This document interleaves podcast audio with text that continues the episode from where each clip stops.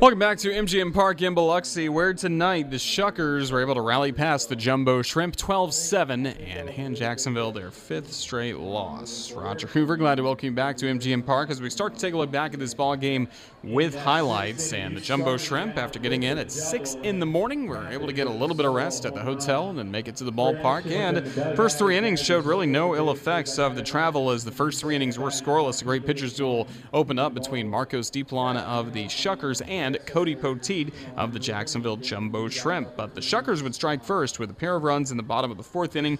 Back to back RBI singles by Michael O'Neill and Luis Aviles started the scoring for Biloxi. So the Shuckers led by a 2 0 score going to the top of the fifth inning. But that's when the Jumbo Shrimp would strike. First of all, with Brian Miller with two outs, he collected a single. That was already his third hit of the night. He had a single in the first, a triple in the third, and he singled in the fifth inning. After that, Justin Twine came to the plate, and one swing got Jacksonville on the board.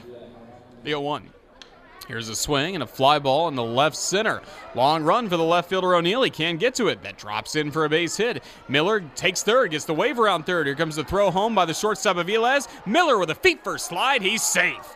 Beat the tag of the catcher McDowell, and Justin Twine has gotten Jacksonville on the board with an RBI single. Now it's a 2 to 1 game in the top of the fifth.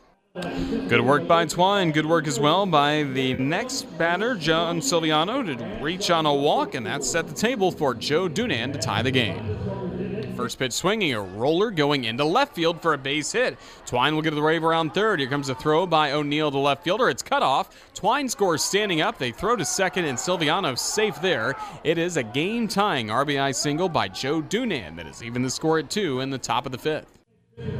Jacksonville, that would be the last batter the, the Shrimp would face against Marcos Diplan, the starter for Biloxi.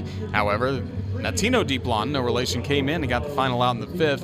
Biloxi threatened against Jacksonville's Cody Poteet got two men on base with two outs, bottom of the fifth. However, he retired Dylan Thomas to get out of that jam, keeping Jacksonville on a 2 2 score with the Shuckers. That was a good thing because in the sixth inning with two outs, it was an infield single by Magneuris Sierra to extend his hitting streak to 14 games in a row. He later stole second base, and when he stole second base, the ball hit the back of his helmet. There was some wonder whether or not Sierra would stay in the ball game as he was a little bit shaken up, but he did stay in. That was a good thing because the Shrimp used his speed with the next batter to the plate, Brian Miller. And the 2 2.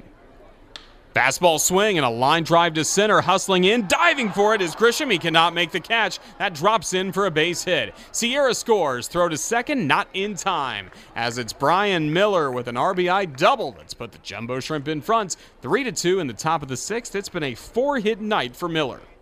And he was not done yet. So again, Jacksonville getting the lead there, and also Miller with Justin Twine at the plate would steal third base and a missed catch error by the third baseman Wilson went into left field, brought home Miller to make it a 4-2 Shrimp lead. That was all going to the bottom of the sixth inning. Cody Poteet still on the mound, and third time through the order, like we've seen from some Jumbo Shrimp starters during this tough stretch of late, he just ran into some problems. First, it was a double by Wilson, a single followed by Leonard, and then he walked O'Neill to load the bases, and that would be it for Poteet.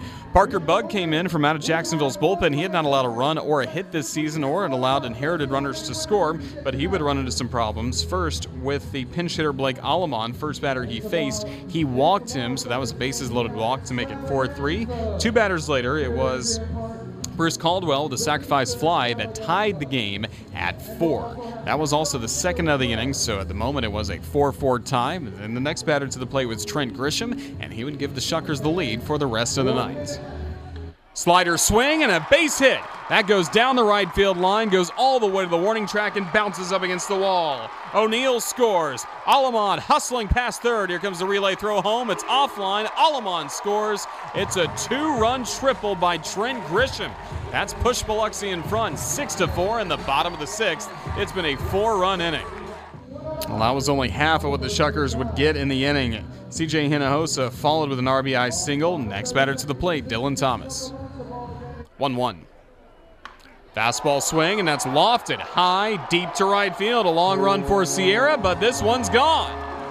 Two run homer by Dylan Thomas. And now Biloxi continues to pour it on. It's been a seven run bottom of the sixth inning. Now 9 4, Shuckers lead.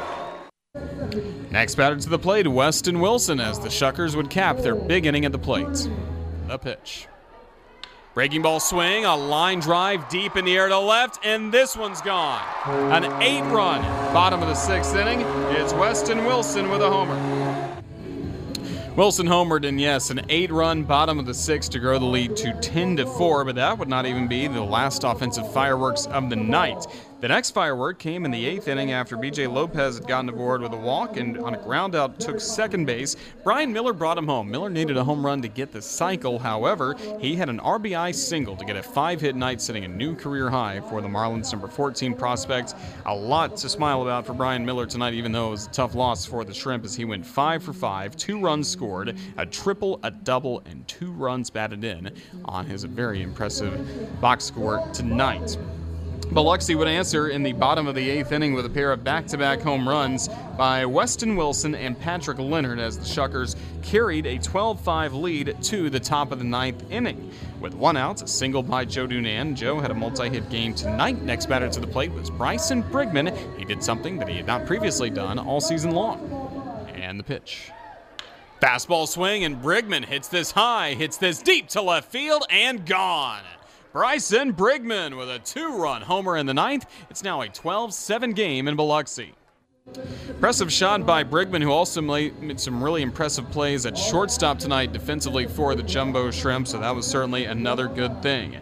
After that, Corey Bird would strike out looking. Jacksonville's last chance at the plate was B.J. Lopez on this long Saturday at MGM Park.